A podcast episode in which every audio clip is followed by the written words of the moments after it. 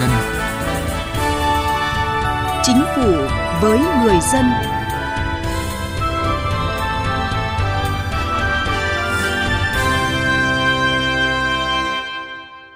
Xin kính chào quý vị và các bạn.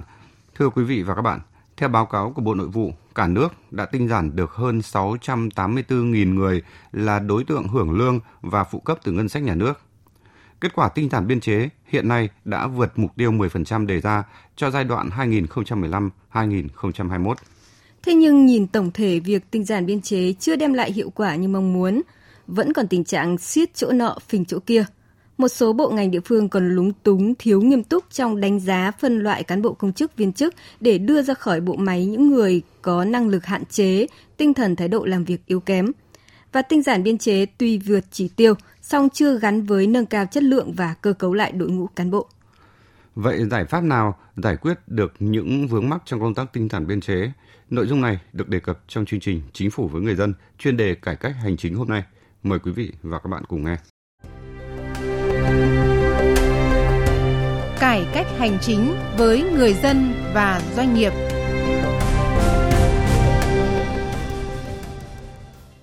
Thưa quý vị, thưa các bạn, sau 5 năm thực hiện nghị quyết số 39 của Bộ Chính trị về tinh giản biên chế và cơ cấu lại đội ngũ cán bộ công chức viên chức, thành phố Hà Nội đã sắp xếp giảm 9 đảng bộ, 79 ban chỉ đạo, 21 ban quản lý dự án. Gần 2.000 biên chế cũng đã được tinh giản. Theo bà Nguyễn Thị Liễu, Phó Giám đốc Sở Nội vụ Hà Nội, Hà Nội đạt được kết quả này là do việc tinh giản biên chế luôn gắn với triển khai hiệu quả các đề án việc làm. Hà Nội là một trong những địa phương được đánh giá là đi đầu cả nước về cái việc mà triển khai xây dựng đề án vị trí việc làm. Trên cơ sở đề án vị trí việc làm được phê duyệt thì trong đó có quy định rõ là danh mục vị trí việc làm, số lượng người làm việc của từng vị trí, bản mô tả và khung năng lực của từng vị trí để làm cơ sở cho các cơ quan đơn vị bố trí tuyển dụng đào tạo sắp xếp đội ngũ và đánh giá cán bộ và cũng là để lựa chọn cán bộ phù hợp để nâng cao cái năng lực hoạt động cái và hiệu quả hoạt động của các cơ quan đơn vị. Còn tại tỉnh Nghệ An, toàn tỉnh tinh giản được hơn 6.800 công chức viên chức cấp tỉnh, cấp huyện, đạt tỷ lệ trên 10% so với năm 2015.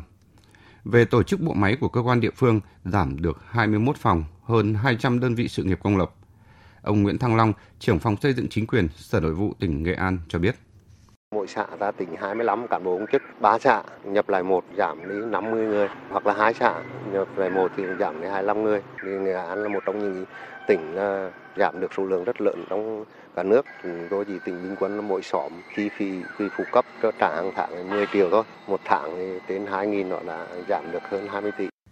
Chủ trương sắp xếp bộ máy cũng chuyển động mạnh mẽ tại các bộ ngành địa phương trên toàn quốc. Ví dụ ở tỉnh Thái Nguyên, theo thống kê của Sở Nội vụ, giai đoạn 2015-2021, toàn tỉnh giảm được hơn 3.200 biên chế, đạt 10,6%, vượt chỉ tiêu của tỉnh đề ra. Trong đó biên chế công chức giảm 351 người. Bộ Công an đã giảm tới 6 tổng cục, 2 bộ tư lệnh cấp tổng cục, 55 cục đơn vị tương đương. Bộ Tài chính cũng đã giả soát sắp xếp bộ máy cắt giảm được hơn 4.300 đầu mối hành chính và giảm 8,7% chỉ tiêu biên chế. Tính chung cả nước cũng đã giảm 4 đầu mối trực thuộc trung ương, 97 đầu mối trực thuộc cấp tỉnh, giảm hơn 684.000 người hưởng lương và phụ cấp từ ngân sách nhà nước. Bộ trưởng Bộ Nội vụ Phạm Thị Thanh Trà cho biết. Mặc dù rất là nhiều khó khăn vướng mắc từ trung ương đến địa phương, nhưng mà các bộ ngành và đặc biệt là các địa phương đã rất nỗ lực. Chính vì vậy mà đến nay thì kết quả phải nói là rất là tốt. Theo đó thì đã giảm được một tỷ lệ các cái đơn vị hành chính cũng như các đơn vị sự nghiệp rất là lớn tới khoảng 25%. Số lượng biên chế đã giảm tới một con số rất là ấn tượng đó là có tới trên 10% biên chế công chức và gần 11% là biên chế viên chức cũng là một cái kinh nghiệm rất là tốt để chúng ta tiếp tục đổi mới cái hệ thống chính trị trong sạch vững mạnh và tinh gọn hoạt động hiệu lực hiệu quả. Mặc dù các bộ ngành địa phương đã thực hiện khá quyết liệt việc tinh giản biên chế, nhưng theo đánh giá của một số chuyên gia trong lĩnh vực tổ chức cán bộ, tinh giản biên chế chưa đem lại hiệu quả như mong muốn. Phó giáo sư tiến sĩ Nguyễn Minh Tuấn, nguyên viện trưởng Viện Xây dựng Đảng, Học viện Chính trị Quốc gia Hồ Chí Minh nêu thực tế. Trong thực tế thì chúng ta cũng đều biết rằng rất nhiều cán bộ công chức khi xác định chức việc không rõ ràng dẫn đến là có tình trạng là làm rất là ít mà hưởng lương để đợi nghỉ hưu. Thì chính vì thế đấy là cái nhu cầu ờ, phải ờ, tinh giản bộ máy và giảm biên chế. Còn đây là ý kiến của ông Lê Như Tiến, nguyên phó chủ nhiệm Ủy ban Văn hóa Giáo dục, Thanh niên, Thiếu niên và Nhi đồng của Quốc hội. muốn nâng cao chất lượng đội ngũ cán bộ, muốn tăng lương thì chúng ta phải tinh giản biên chế. Còn nếu bộ máy vẫn cồng kềnh, biên chế vẫn còn rất lớn thì khó nói đến chuyện là nâng cao chất lượng và hiệu quả công việc.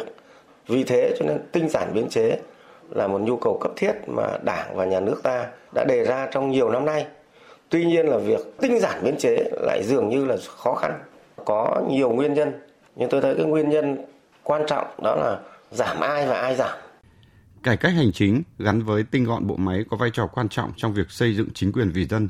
Tuy nhiên, bộ máy hiện nay còn quá cồng kềnh, nhiều tầng nấc đầu mối bên trong. Nếu không tiếp tục tinh giản bộ máy sắp xếp cho hiệu quả thì sẽ không thể tinh giản biên chế như mong đợi.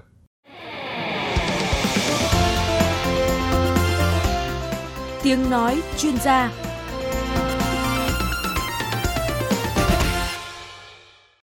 Thưa quý vị và các bạn, câu chuyện về tinh giản biên chế đã được đề cập rất nhiều lần với nhiều giải pháp được đưa ra, được thực hiện từ rất lâu. Và như chúng tôi vừa đề cập, các bộ ngành địa phương cũng đã thực hiện khá quyết liệt việc tinh giản biên chế. Thế nhưng trên thực tế, hiệu quả của việc tinh giản vẫn chưa được như mong muốn. Câu hỏi đặt ra là tại sao một vấn đề được nêu ra với những quyết tâm rất lớn lại không được thực thi một cách triệt để hiệu quả. Phóng viên Đài Tiếng Nói Việt Nam phỏng vấn Phó Giáo sư Tiến sĩ Ngô Thành Can, giảng viên cao cấp Học viện Hành chính Quốc gia về nội dung này ngay sau đây. Thưa Phó Giáo sư Tiến sĩ Ngô Thành Can, ông nhìn nhận như thế nào về kết quả đã đặt ra trong cái việc tinh giản biên chế? Ừ, trước hết là chúng ta phải khẳng định ngay là cái việc tinh giản biên chế đã có những cái kết quả khả căn bước đầu và đã đạt được những cái kết quả mà chúng ta cũng mong muốn phần nào. Tuy nhiên ý, thì chúng ta cũng phải nói rằng là cái kỳ vọng chúng ta nhiều hơn thế trước đây một số những cái chuyên gia một số những người quan tâm hay nói rằng là à, chúng ta là cứ 9 người dân phải cõng một người được hưởng lương hoặc là có tính chất lương của nhà nước tuy nhiên bây giờ thì rõ ràng là trong mấy năm vừa rồi các ờ, đầu mối đã giảm đi này. Ví dụ như là giảm 4 đầu mối trung ương này 6 tổng cục 83 cục vụ này hoặc là ngay cả cấp phòng cũng vậy. Cấp phòng là là giảm đi là 5.889 hoặc là một trong những cái đơn vị hành chính mà chúng ta quan tâm. À, đấy là tổ dân phố chẳng hạn cũng đã giảm được 20.910 cái ờ, đơn vị này.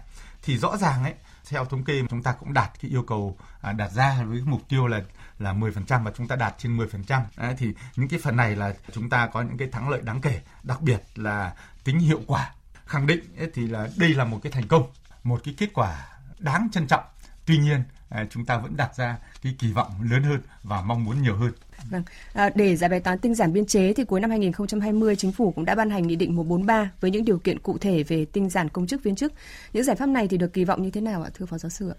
Cái uh, nghị định 143 uh, ngày uh, 10 tháng 12 của năm ngoái ấy, thì nó có một cái tác động nhất định đối với đội ngũ cán bộ công chức nhất là những người mà làm công tác về tổ chức và biên chế. Vâng. Đấy, thì cái phần này thì chúng ta biết là trước đây thì chúng ta cũng đã có cái nghị định 108 năm uh, 2014 đấy thì cái nghị định 143 này sửa đổi bổ sung thêm về cái chính sách tinh giản biên chế thì chúng ta thấy rằng là có những cái tác động lớn nó cụ thể. Ví dụ như là nói lên các đối tượng. Ví dụ là những người nào mà à, chưa đạt trình độ đào tạo theo tiêu chuẩn nghiệp vụ này rồi là những người mà chưa có cái chuyên ngành đào tạo mà nó không phù hợp này hoặc là có những cái năm xếp loại và không hoàn thành nhiệm vụ này. Vâng. À, rồi là những ngày nghỉ quá nhiều hoặc là một số những quy định về hưu trước tuổi. Thì những cái phần này phần nào giải tỏa và nó đáp ứng được cái tình hình thực tế khi chúng ta giải quyết về những trường hợp tinh giản biên chế. Nhưng mà ở đây thì có mấy cái phần mà chúng ta lưu ý thêm để thực hiện đạt được kết quả cao hơn. Đấy là cái thứ nhất là xác định vai trò của người vị trí đứng đầu. Chừng nào cái vai trò này được khẳng định và giao nhiệm vụ thì những cái phần này sẽ được quan tâm chú ý hơn. Vâng. cái thứ hai là đối với những cái đối tượng tinh giảm ấy cần có những cái à, động viên khuyến khích cần có những cái à, thương thảo làm việc và cái thứ ba là chúng ta lưu ý đây là phải vận dụng tốt chính sách và hỗ trợ đối tượng với cái à, tinh thần là hỗ trợ để người ta có thể là vui vẻ vào cái diện là tinh giản biên chế. Vâng ạ. Phó giáo sư vừa nhắc đến à, một cái yếu tố hết sức căn bản đó là phải giao trách nhiệm cho người đứng đầu uh, trong cái việc vấn đề là tinh giảm biên chế một cách hiệu quả. Vậy thì cái trách nhiệm người đứng đầu như thế nào khi mà thực tế là hiện nay vẫn xảy ra cái tình trạng còn những cán bộ công chức không đủ khả năng, không có năng lực vẫn uh, ung dung hưởng lương, vẫn chắc chân trong các cơ quan công quyền thưa ông ạ? Vâng, đây là một vấn đề đau đầu cho các nhà lãnh đạo cũng như là cho uh, những người thực thi chính sách. Bởi vì chúng ta nhớ là mấy năm trước đây thì báo chí nói nhiều đến ờ, một số ý kiến của các nhà lãnh đạo cho rằng này có đến 1 phần 3 nhân viên là có cũng được, không có cũng được, không đủ Vâng. năng lực để làm. Và ở một cái đơn vị thành phố cấp tỉnh ấy có một cái ờ, vị lãnh đạo có nói rằng là 40% có thể bỏ đi cũng được mà không dùng cũng được nhưng không thể bỏ được. Đấy đấy là xin phép là anh ấy dùng cái từ là có thể là con em chúng ta cả rồi con ông cháu cha cả. Thế như vậy là ở đây khi chúng ta nói đến vấn đề này thì chúng ta nói vấn đề một là vấn đề tuyển dụng, hai là vấn đề sử dụng, ba là vấn đề đánh giá. Thế còn những vấn đề khác nó lớn hơn, ví dụ chế độ chính sách hoặc là những vấn đề khác nó liên quan đến nhiều. Nhưng rõ ràng những vấn đề này nó liên quan trực tiếp đến người, gọi là đứng đầu đơn vị, có trách nhiệm toàn bộ đơn vị này. Do đó mà chúng ta cần phải có những cái quy định sao quy về cái trách nhiệm người đứng đầu à, đối với đội ngũ nhân viên để họ làm sao quản lý được này, năng lực thực thi công việc của những ờ, nhân viên này, thái độ làm việc của họ này các mối quan hệ trong công việc này kết quả công việc và trách nhiệm xử lý ờ, những cái tình huống có thể có Đấy, chừng nào mà họ chưa được giao một cách đầy đủ thì khó có thể làm Đấy, bởi vì có những cái mối quan hệ mà à, chúng ta cũng khó có thể xử lý nói là ờ, được là được Đấy. Và về cái bản mô tả vị trí việc làm hiện nay mà chúng ta đang áp dụng thì phó giáo sư đánh giá như thế nào về cái hiệu quả của cái hoạt động này và liệu đây có phải là màng lọc tốt cho việc tinh giản biên chế hay không ạ? Trước hết là chúng ta khẳng định ngay chúng ta đang chuyển từ hệ thống quản trị nhân sự theo ờ, chức nghiệp, tức là chúng ta phân theo các ngạch khác nhau theo các ờ, chuyên ngành. Bây giờ thì chúng ta đang chuyển sang một cái hệ thống là sang vị trí việc làm, tức là cái hệ thống này được quản lý theo các vị trí việc làm, theo khung năng lực và cái mô tả công việc. Thì đây là một cách làm nó hay, nó tiến bộ, phản ánh năng lực thực thi công vụ và coi trọng cái sản phẩm cũng như năng lực của người thực thi. Tuy nhiên ta thấy rằng là thời gian vừa qua ấy, mặc dù là các đơn vị tổ chức đều đã xây dựng vị trí việc làm và đặc biệt là cũng đã phê duyệt cả nhưng mà chúng ta thấy có một số những cái à, gọi là hạn chế những cái bất cập đó là việc sử dụng trong thực tế những cái mô tả vị trí việc làm và khung năng lực này nó cũng chưa quyết liệt và nó cũng chưa góp ích nhiều trong cái tinh giản biên chế. Như vậy là nếu chúng ta làm tốt ý, thì có thể chúng ta xây dựng đội ngũ cán bộ công chức viên chức đáp ứng được nhu cầu. Chúng ta quan trọng là chúng ta loại bỏ được những người không phù hợp với cái vị trí và phát triển được những người có năng lực phù hợp kết hợp với những cái à, động thái quản lý khác thì chúng ta có thể nói đây là một trong những cái hướng mà chúng ta hướng tới để sàng lọc đội ngũ để tinh giản biên chế. Vâng, à, trân trọng cảm ơn à, phó giáo sư tiến sĩ à, Ngô Thành Can về cuộc trao đổi.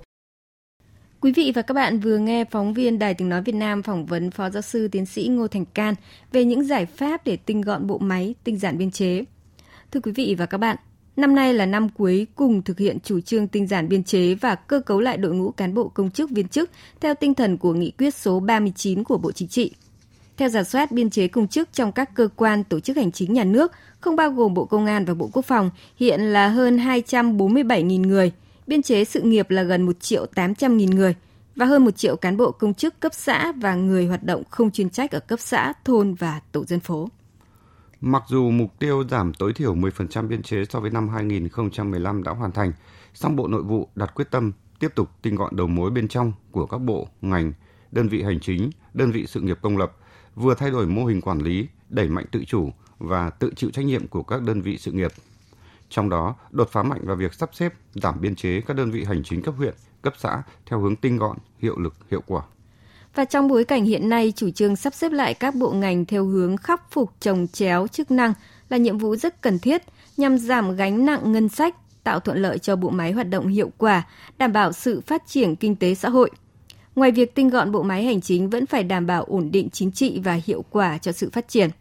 Do vậy, việc thực hiện tinh gọn bộ máy, tinh giản biên chế phải gắn với nâng cao chất lượng đội ngũ cán bộ công chức, đáp ứng yêu cầu, nhiệm vụ trong tình hình mới. Đến đây thì thời lượng dành cho chương trình Chính phủ với người dân cũng đã hết. Chương trình hôm nay do biên tập viên Thu Thảo biên soạn và thực hiện. Cảm ơn quý vị và các bạn đã quan tâm theo dõi.